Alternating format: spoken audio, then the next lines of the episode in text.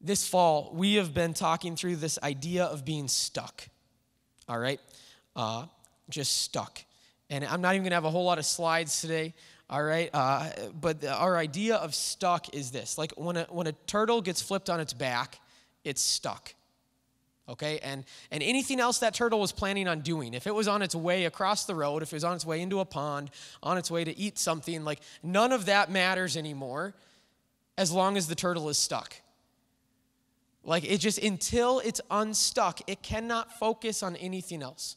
Uh, and our heart it has been this that, like, I think for a lot of us, there are things in our life, whether we realize it or not, that are causing us to be stuck.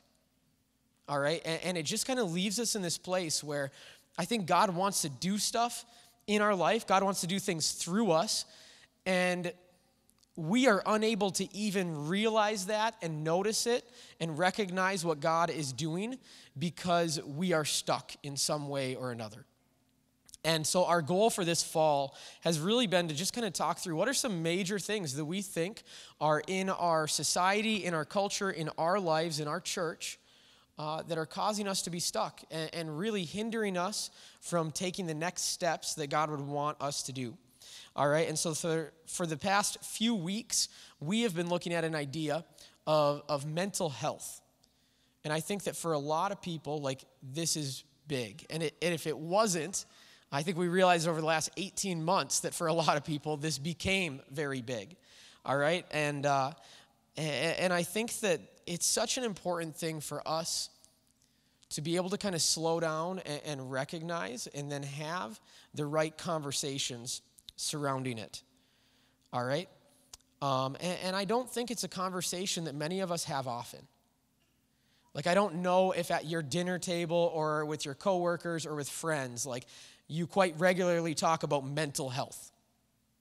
It's kind of this, it's been a, a, taboo thing for some reason for so many years. And it's kind of left us in a place where I don't think it's talked about as often as it probably should be. All right, and I don't necessarily feel super qualified uh, to talk about this. So I'm excited today.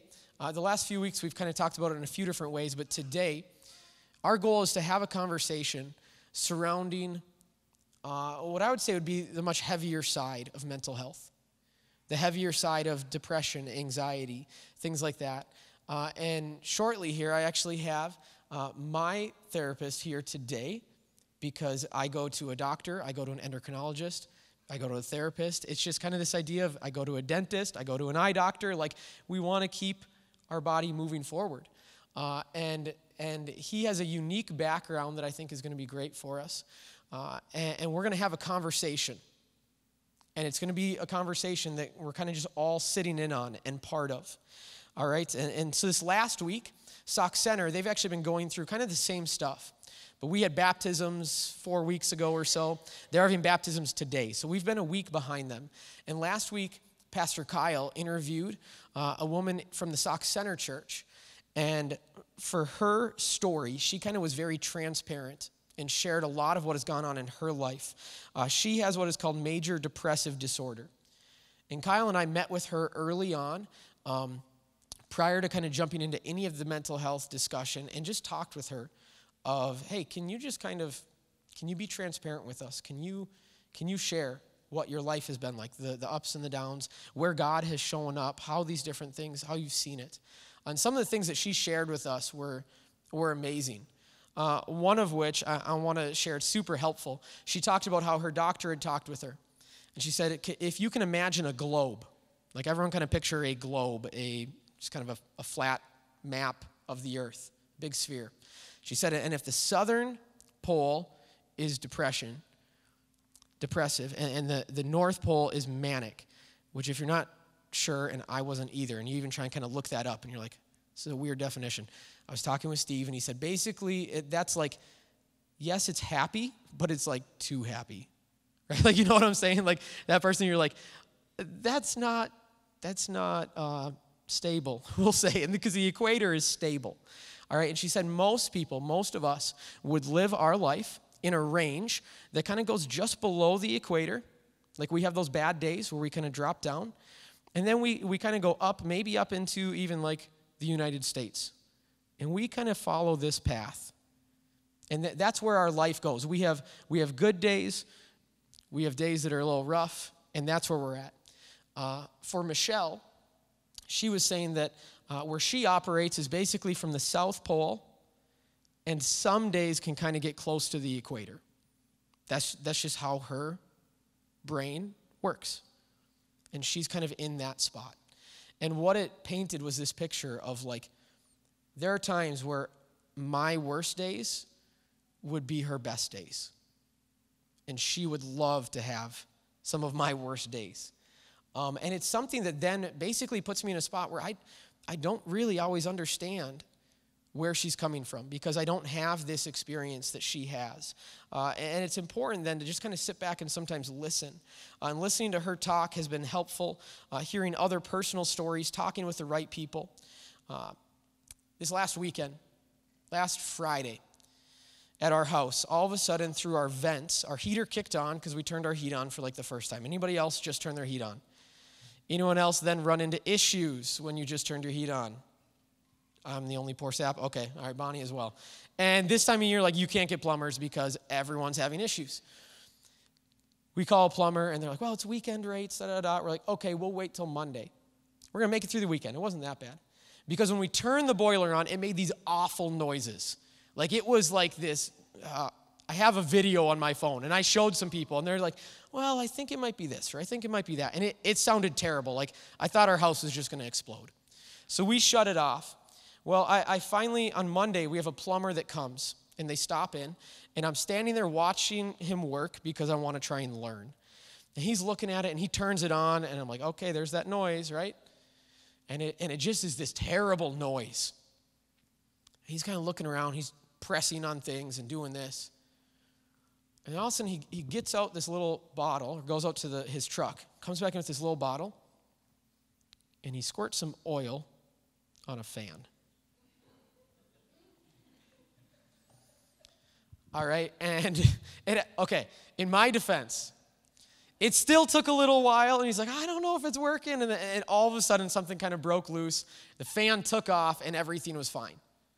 All right, it, and then the worst kicker was we're sitting there, and he's like, Hey, there's this little sticker here, and it says, annually apply nine to 10 drops of turbine oil. Oh, okay. Didn't know that.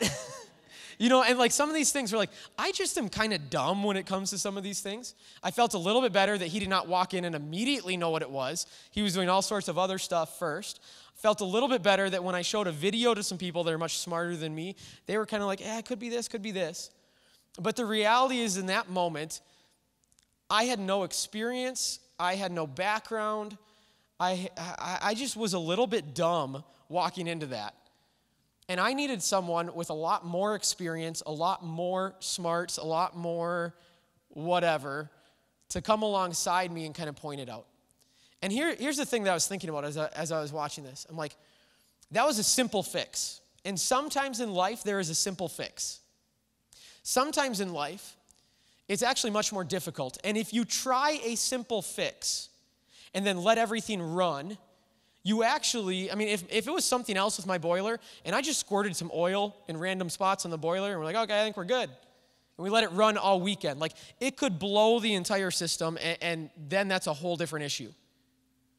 And there are times in life where a simple fix does not suffice, and trying a simple fix and pushing forward can actually cause a lot of damage. And I think that in some of these, what we need is we need someone who, who's a little bit more intelligent than us, or maybe just has more experience than us, to come alongside and help point us in the right direction. All right?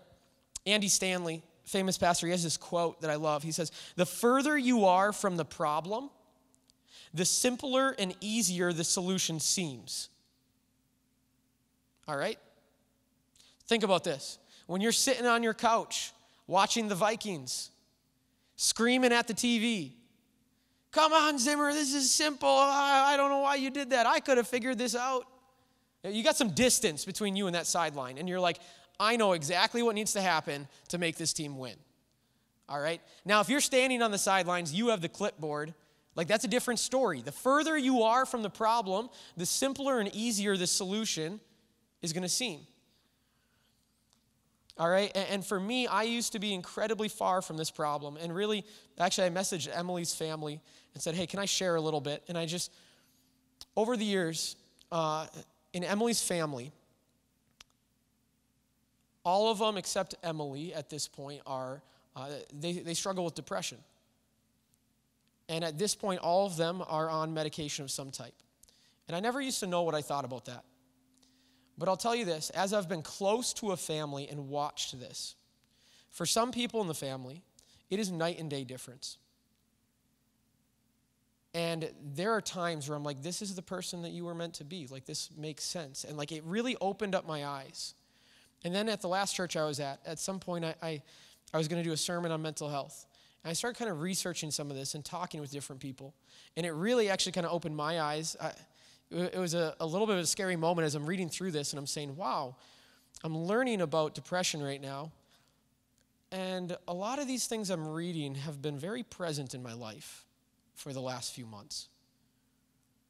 And they seem to happen every once in a while here. And it really kind of led me to a place of realizing that, like, wow, I, there are some things in my life that I need to, to move and get to a healthier spot. And so, what I want to challenge us with this morning is that we would just be ready to like have an open mind and kind of move in, in a direction that maybe maybe we don't really know where we're going, but we would just be ready to say, God, I, I want to hear from you. Because I think we have probably four different categories of people in the room this morning. We have people that, as we talk about mental health, this is you. And you resonate with what we're, we're talking about. All right, and this makes a lot of sense to you. We have people in the room that you have someone that you love, that you are close to, and they are dealing with this. All right, and so you've seen kind of firsthand some of this. And we have people in the room that maybe you have not had firsthand experience, but you're kind of like, okay, this seems to be something that's that's on the rise, and maybe for various reasons and whatever. And, and I'm open to kind of hearing about this, and I, and I want to feel more equipped. And I think a fourth category is we have people in the room where it's like, this just isn't real. This is made a, a, big deal by, by a few people or a lot of people, but really there, there's an answer to this. And here's what the answer is, and this is what you need to do. All right, and I think that we probably all fit into one of those four categories. And I want us just to be ready uh, and open this morning uh, for God to just kind of speak to us uh, and, and maybe for us to be open to, to a new thought that we haven't had before. So I'm going to pray. Uh, I'm going to pray, and then uh, after I'm done praying, Steve is going to join me. Uh, and, I, and I'm excited as we just kind of begin to have a conversation with us. So, God, I, I pray that your, your voice would be so present.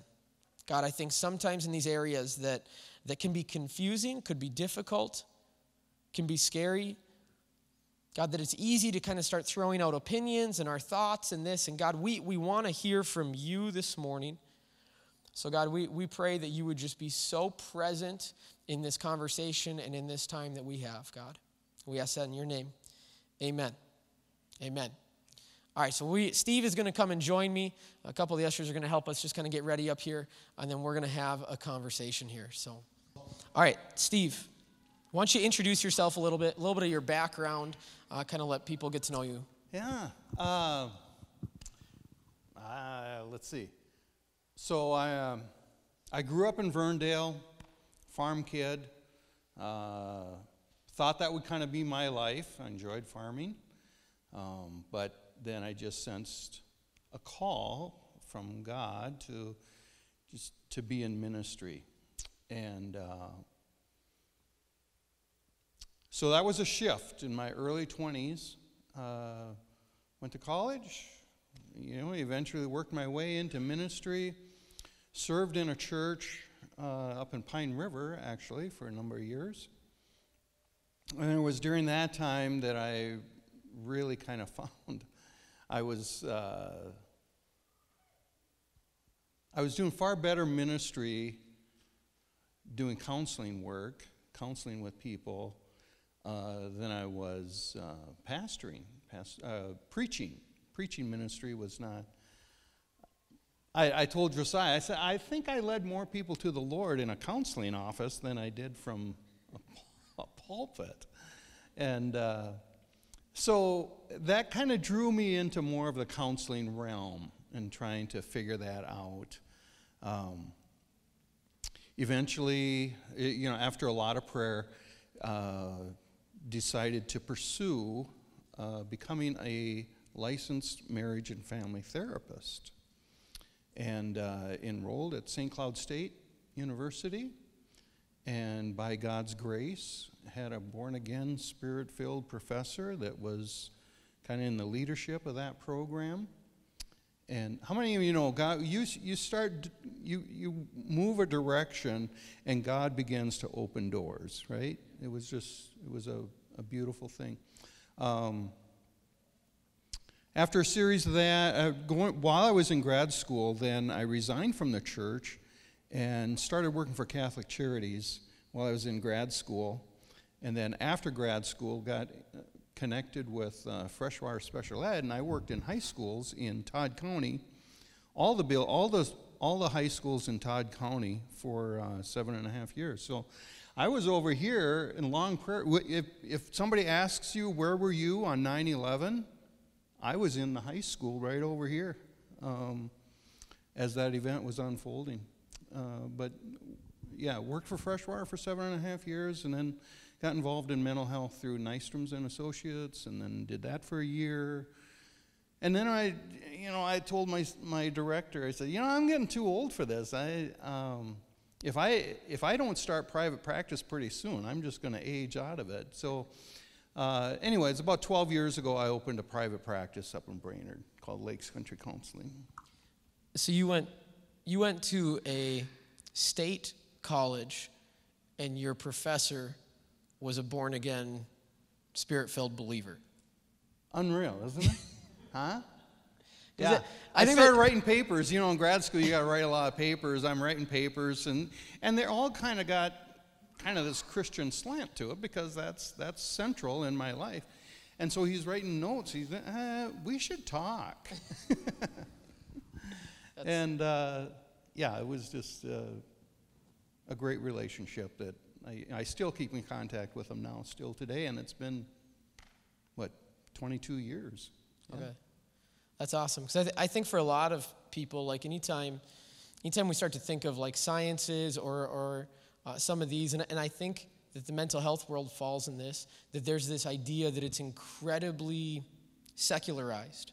And it is. It is. That, that you can't deny that, right? Yep. You can't deny it. But there is, there is still a, a, an element, you know, for believers to work in in this field and to be used by God and to, you know, help walk through life. You know, we're, we're, we're joining a journey. Mm. And, and there are believers that are in this field. So I think the first place I want to go is I want to just jump into this idea of I think within within the church world, within the Christian world, uh, there are definitely some stigmas that surround mental health, um, and I think there are stigmas that are that surround the idea of medication uh, going and seeing somebody, um, kind of all these different ideas that the thought is is that shouldn't be needed that other things could kind of handle that. Like what just some of those stigmas that you've heard talk about those. What, what have been your thoughts? What are some of the main things you hear from maybe more the church world or christians that have kind of maybe even butted up against your experience as someone who works in this field? Well you know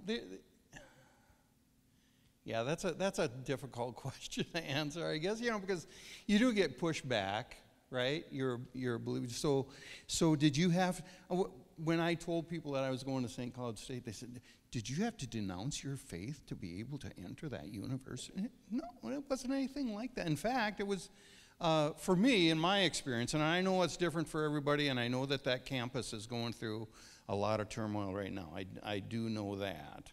But uh, for me, it was like God opened a door for me, and it was a, it was a beautiful thing. I'm very thankful for the opportunity.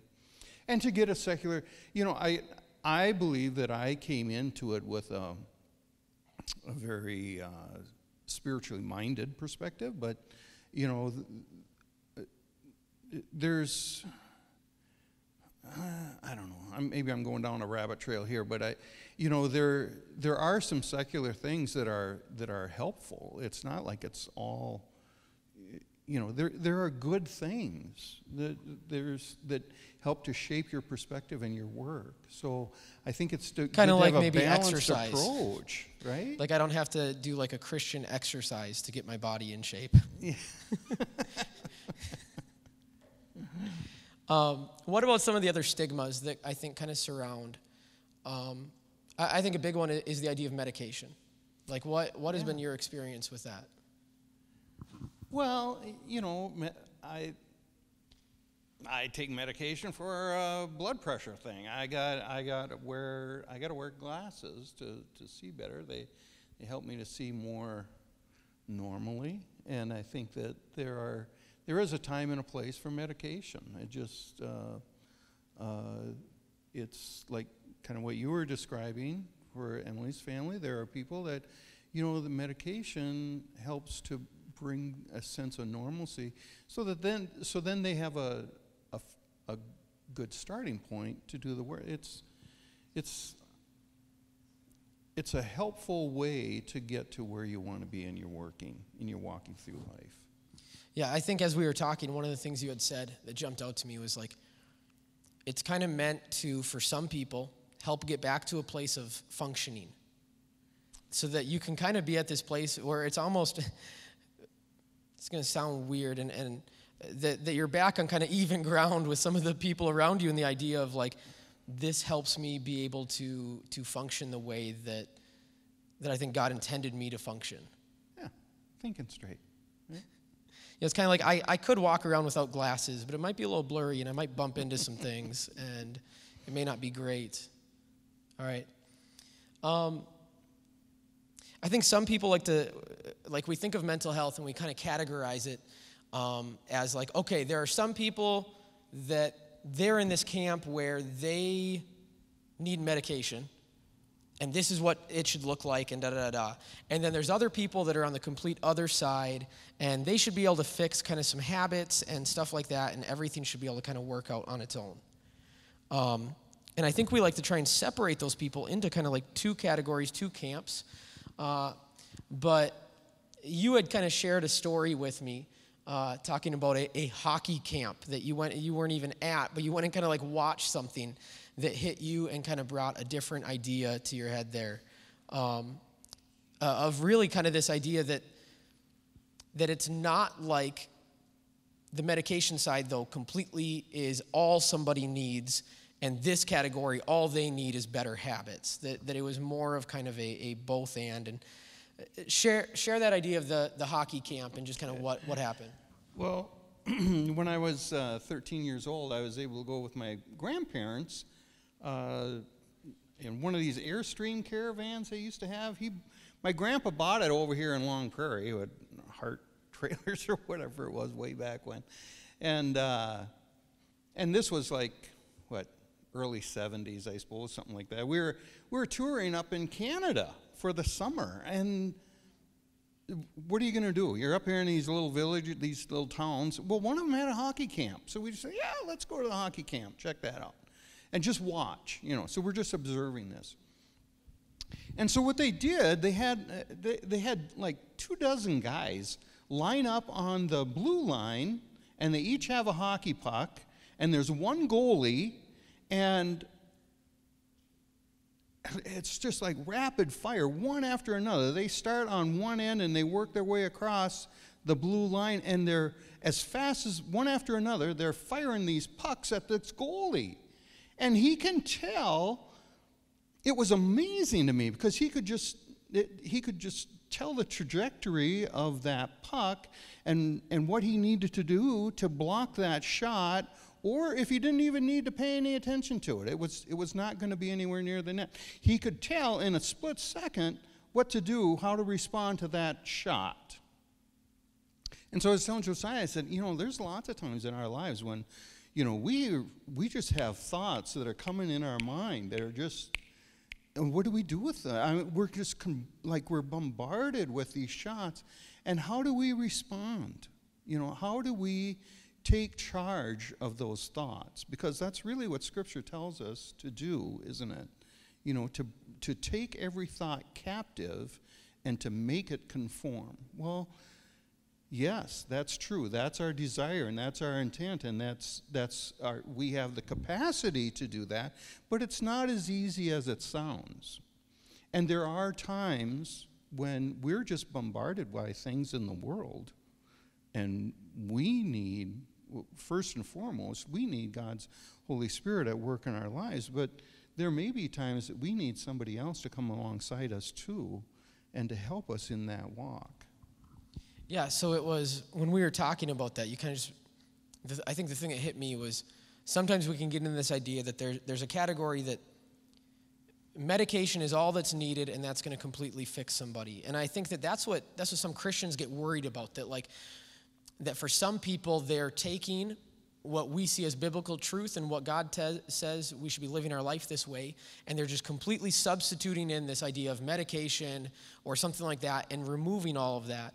But more so, what, what you were saying to me as we were talking through this is like, no, this is still something everybody needs to do. Everybody, kind of across the board, needs to have this ability to take thoughts captive and to to realize that you are going to be bombarded with all these different things of the world. Um, and, and, that the, the medication side of it does not necessarily replace those things. But it hopefully gets you to a place where you aren't being impacted as much. Um, and you're able to then kind of take thoughts captive a little bit easier. And uh, yeah, I just I, I found that to be kind of helpful for me because I think some people think that it's an either or. And what, what I really came away, away with when we were talking about that was like, no, it's all of us still have this work to do in our life and this process of God working in us. Um, yeah, and I think that was good. Uh, I think something that's been common within churches or Christian circles is that dealing in, with mental health in a way outside of just bringing it to God kind of shows like a lack of faith. What are your thoughts on that? Well, faith certainly is. Faith is the bottom line, isn't it? It's faith that, that brings us through. Um, and that is central in our lives. But life is, is the reality is life gets very, very complicated for a lot of people. And as much as they want to have faith and their desire to have faith, they need somebody to come alongside them and to help them walk through their faith. Um, somebody like Barnabas, who was an encourager, who was able to help them find their way. I was thinking about, you know, when I was when I was deer hunting as a kid, you know, there was a time when I got really, really lost deer hunting and there's snow on the ground, and it's cold, and it's getting dark, and I'm getting scared. And I didn't know what to do. It was like no matter where I went, no matter where I turned, nothing was familiar, and everything, it was, it was messed up. And I, and I was scared. And the darker it got, the more scared I was. And I think maybe there's an element of that with people who are struggling with mental health issues. You know, they're, they're, they just don't know where to turn or what to do or how to find their way. And they want to have faith. They want to trust God. They want to believe that God is sh- will show them the way. But they need somebody to lead them. If I had had somebody when I was in, in those woods in the snow and cold and dark that said, Hey, Steve, come on, come over here. Just, just walk with me. Just walk with me. That knew, kind of had some idea on how to, how to figure it out and get out of that situation. What a huge relief that would have been. But I think that oftentimes in mental health, that's what we're trying to do. We're trying to help people of faith who are struggling to walk alongside them and help them find their way in their faith to be able to be functional and healthy and move back to where they're comfortable and, and full of life once again. That's good. If we have someone that we're close with in our life that is going through a difficult season uh, like this, like what should we be doing? You know, I think the biggest thing is is is uh, listening. Just listen. You don't have to offer any solutions. You don't have to offer any ideas. Always listening is is the biggest help to most people. I I'm an introvert. It's it's it's the work that I do. I truly enjoy. It's a natural fit for me. It's much easier for me to listen than it is to talk.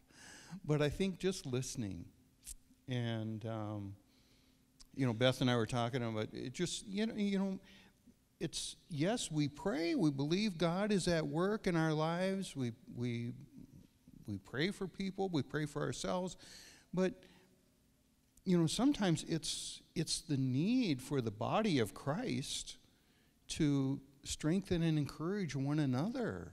And so, you know, I think that's really where a big part of where the body of Christ can find its place in ministering to, to hurting people is by listening and, and then remembering people in prayer and praying for one another, lifting them up before the throne. That's good because I think oftentimes, again, some of the thought can be that people are replacing God replacing the body of Christ with this idea of like secular help type of thing can kind of be the thought that some people have towards this. But what I hear you saying is essentially our best role is to be the body of Christ. I mean, like as as you describe that, I'm like, okay, so we're supposed to be a Christian. Like that's what they need us to do. It's what? that we just need to be a Christian. Yeah. Like we just like Walk what do they need from out, us? They they need you to be there for them, to pray for them, to you know, and I think oftentimes we are so quick to try and fix things.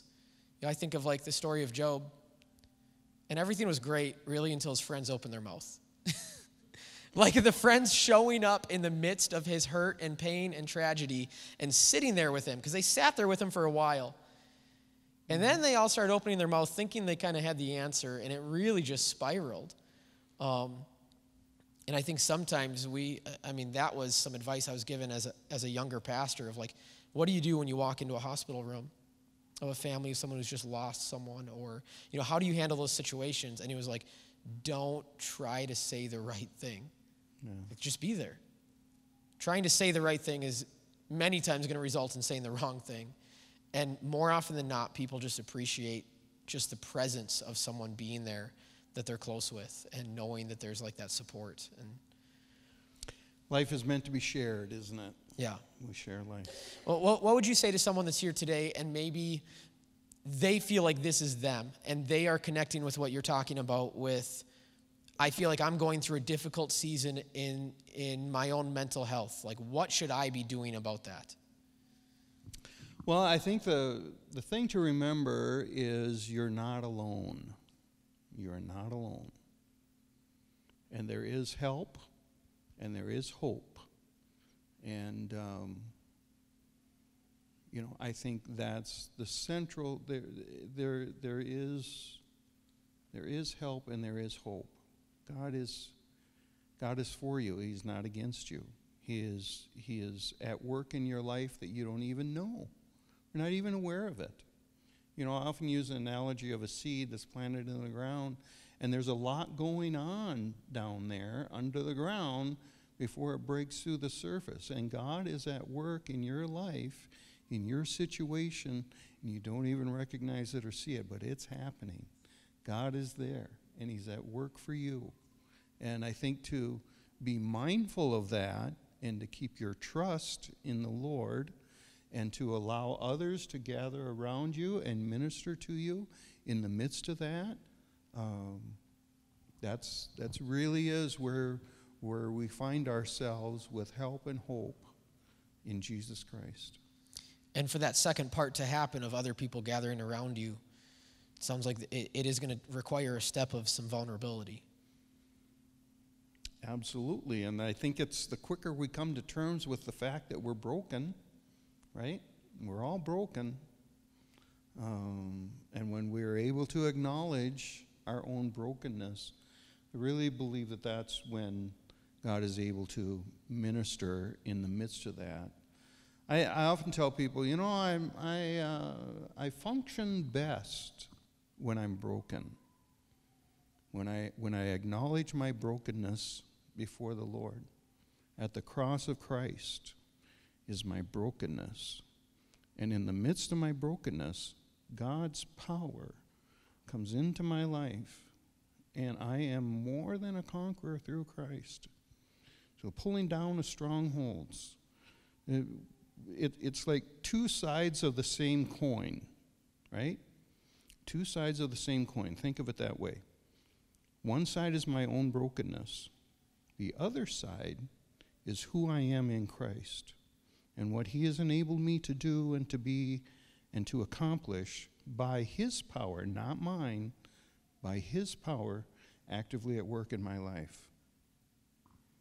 That's good. And that was that was kind of the last thing I, I had actually, and you've already kind of gone there. Was I was like, man, I loved this idea that you talked about brokenness and how we need to be able to kind of find a place where we live broken, but that, that can sound bad, but I think you perfectly illustrated that, that it is completely within Christ. Um, that when we bring that brokenness to Him, Total not just be defined by that brokenness and kind of use it as like a, a, a crutch or an excuse, but we're bringing it to the foot of the cross and saying, okay, I, I am broken. How can you work through me? type mm-hmm. of thing. Perfect. All right. Well, thank you, Steve. Thank you. This was. Uh, I, just had some great conversations that I that were very eye opening for me, and uh, I want to just challenge people. Like, the more conversations you can have, I feel like usually the the the better of a full picture we can kind of find. And so, thanks. Thank you.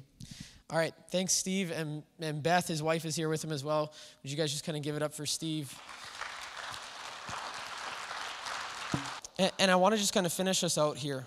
Um, this idea of being broken. Um, every single one of us broken as followers of Jesus. Like, uh, we believe that someday we, we aren't going to be broken. Like, that's, that's the hope that we have, that you and I have, is that we aren't going to be this way uh, forever.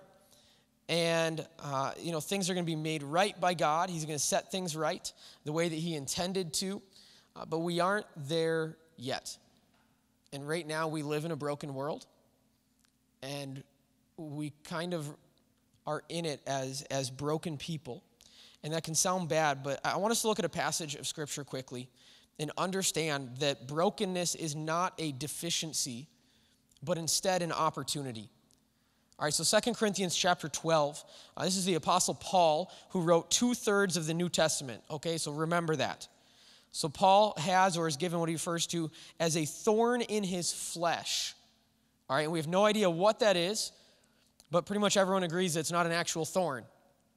All right, but he's talking about something. Something has happened to him, uh, and, the thoughts on it range from temptation to chronic eye problem or migraines or a speech disability. We, we don't know what this thorn is.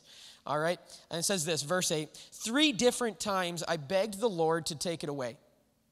Each time he said, My grace is all you need.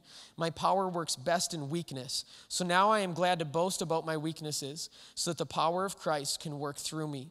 That's why I take pleasure in my weaknesses and in the insults, hardships, persecutions, and troubles that I suffer for Christ. For when I am weak, then I am strong. So Paul prays for healing, and he doesn't get it. All right, and, and, it's tough to say that Paul didn't get healing because he didn't have enough faith. All right, it, if you want to accuse the author of two thirds of the New Testament of not having enough faith in that moment, go for it. I'll let you have that argument someday in eternity with him. I'm going to sit on the side and watch and laugh. All right, but like it just, but I don't really want to focus on this idea of, of healing right now. What I want to do is, um, is this idea of, of what really is happening because of this thorn, because of this brokenness. God's response to his prayer was, My grace is enough. My grace is enough. Stop chasing after your idea of what you need. My grace, me, is all that you need. All right, like my power works best in weakness. My power is made perfect in weakness. As you know that God is not attracted to strength and power. And yet, how many of us try to live our best life thinking then that, that somehow God is going to be more drawn to us? All right, and, and yeah, there's some lines where you could say, well, when I when I use the gifts he's given me, then I see in scripture that he's probably going to give me more gifts to utilize. Yeah, like there's an idea of being a good steward there, but God is not attracted to strength and power. Like humans, we are. No one really wants to follow like a bad or poor leader. It's like, oh, I want that job. The boss is terrible, I hear. Like they're, they're just lined up the door to apply there. Like, we aren't attracted to that. And when we win a battle because of our strength or our intelligence, the focus is really on us. But when it is our weakness, God is able to show up and the focus is on Him. And He gets the glory. God always chose the weakest. Like, we don't see this, but like, historically speaking, the Israelites, the Israelites were kind of like the runts of the area. All right, they were not this like big, powerful nation that everyone was afraid of. God chose the weakest. And as they would conquer these other places, they'd conquer these nations, you would see what would be talked about by these other nations was this idea of the God of Israel.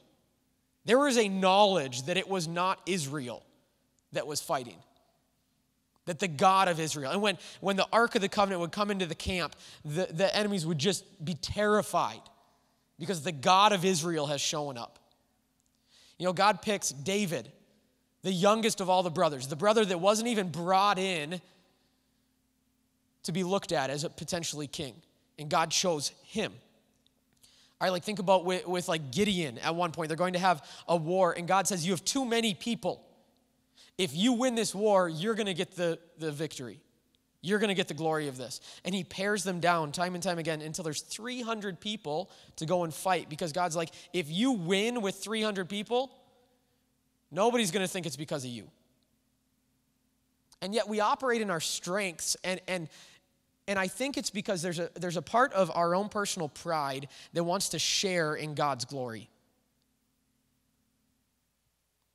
But that's not our role. The problem is we don't like our weaknesses. We're ashamed of them. We're embarrassed and we avoid them. And when we do that, we deny God a chance to show up and to work in our lives and to get glory in that situation. All right, the Greek word in this verse that's translated as uh, to weakness is asthenia. And it's the same Greek word that is translated as illness or sickness.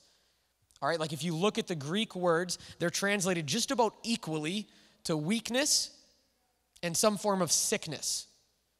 All right, so we could read this as like, my power is made perfect for you in, in your sickness. And for when I am sick, I am strong. Like that puts a different spin on this. When you realize the word that they're using there is kind of this word that, that is used often for both of those. Any basketball fans? Anybody basketball fans? Any Michael Jordan fans? I mean, come on, you got to be a fan of Michael Jordan. All right. In 1997, the Bulls were in the NBA Finals against the Utah Jazz. And Michael Jordan leads them to a victory in a game with 38 points, seven rebounds, five assists, three steals. Okay, like it was crazy. But that actually was a pretty typical game for him in that era. But what made this so unique and why everyone talks about this game is Michael Jordan had essentially he was incredibly sick. He had flu like symptoms. This is called the flu game. All right? Now, actually, what they think it is now was it was food poisoning potentially. But like, he goes out and he plays this amazing game.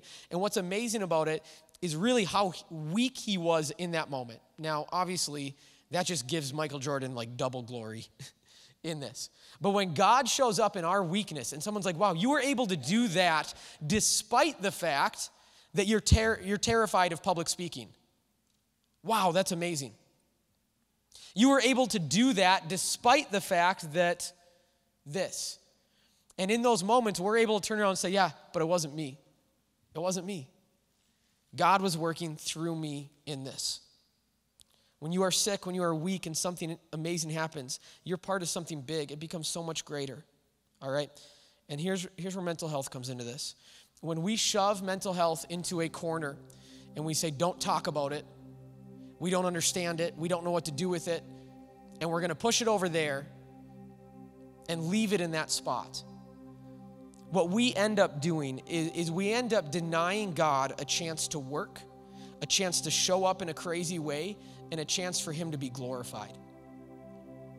This is anytime you take a weakness and you shove it in the corner, you're saying, God, I don't want you to work through my life in that way. And as an organization, as a church, as the Big C church in America, when we take mental health and we place these stigmas on it and we shove it into the corner, we're saying, God, here's a massive opportunity for you to show up, for you to work, and for you to be glorified, but we're not going to let you do it. that's what the result of this is. And, and I think we need to realize that, you know what, God can be glorified in these situations. No one clapped for me when I got out of bed this morning, all right? That's okay. Now I'm getting clapped for. There, there are some times, though, in someone's life, it's a big deal to get out of bed that morning. It's a big deal to take those steps in their life. And honestly, for them to be able to say, To God be the glory. Because this is not in my strength that I'm able to walk forward today. This isn't His strength. But when we kind of deny that area and we look at somebody and on their bad day, they don't feel like they're able to, to get out and walk through this. And then we basically judge them based off of our bad day. It's like, oh, yeah, I have days I don't want to get out of bed. And you're like, yeah, there's a difference. There's a difference. And I, I, think it's so important for us to be able to understand that. All right, and, and I labored over to where to go as I finish this. Uh, and I just want to I want to do this. I think there is a a habit. It's a human habit, but I think it sometimes is worse in the church. That when we don't understand something and we get a little bit scared of it and we don't feel like we have all the answers, that we begin to paint with a broad brush. And I think oftentimes we don't fully understand some of this partly because of our own personal experiences or lack thereof, partly because sometimes you can't necessarily understand it perfectly. Right? Like there, there are people that, you know, for one person, they might pray and they're healed, and another person prays and they aren't. And one person might take some medication and their situation is greatly improved, and for another, the medication didn't help at all. And maybe someone has a medical condition and another thing, kind of something even beyond that, that is spiritual that is happening. And here's the thing like, we don't know. We don't know. This is situational in so many of these things, and we get so terrified of that, and we feel like we need to have all these answers that we don't ever lean into the unknown and saying, it's okay that I don't know this. Because God does. And it's okay that I'm not in on all of this information. I still have a role to play, and I don't need to have all that information to play this role. Like I loved what Steve was saying. Basically, what our role is be the body of Christ. Be the body of Christ. We don't have to pretend like we have all of the answers all of the time. Because sometimes we don't, and that's okay. And, and, this is a place where people come when they are hurting. And it's a place that should be filled with healing and love but for a lot of people that find themselves in this spot, they walk through the doors of the church and they walk away feeling more hurt. I've heard that story time and time again. That someone who struggles with mental health goes to church and they walk away being more hurt than when they went through the doors. And I don't have all the answers in this, but I do know this. We are not going to be a church who hurts the hurting. Not going to do it. Does that mean we always are going to know what we are going to do? Not necessarily. But sometimes we just have to be there. Like we have to be the first part of Job's friends and, and not always the second part. And I, and I think that's the role that, that we need to learn to be able to fill and be comfortable in that And when we do that best and we don't have all the answers, it actually gives God the greatest opportunity to be glorified.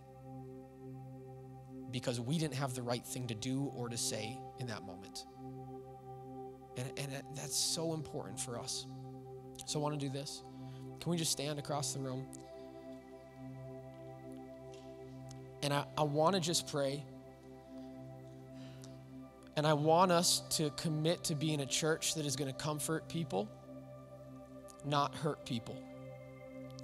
And that we are willing to, to press into what we don't always know and what we aren't always comfortable with. God, I pray for those in the room that this, this is their story. Lord, and I pray that today that they would just feel encouraged, they would feel loved, they would feel seen. Lord, if, if they've spent a ton of their life being ashamed of this, of, of hiding this, instead of being transparent and being vulnerable and, and allowing God, you to show up in their life and, and to be able to help work through some of these things. God, I, I pray that, that this would be a morning that, that has just truly helped and encouraged. God, I, I pray for those in the room that that they have a loved one, someone that they're close to that deals with this. God, that you would you would really just give them the right heart to be able to lean into this and to be there for them. God, and I pray that if any of us, Lord, if we have had a mindset that has been unhelpful and potentially even hurtful, God, that you would point that out to us. And maybe in some of those things, even what we were thinking or what we were saying, maybe there was some truth to it, but sometimes we just, when we have truth, Lord, sometimes we wield it like a hammer and we just begin to just hit everything with it. God, I pray that you would learn us how to pair truth with love. And in this situation that we don't know what that is, Lord, that you would just guide us in that. God, I pray that this church would be a place where people find healing. And God, that you would use us in the midst of that. Lord, we ask this in your name. Amen. Amen.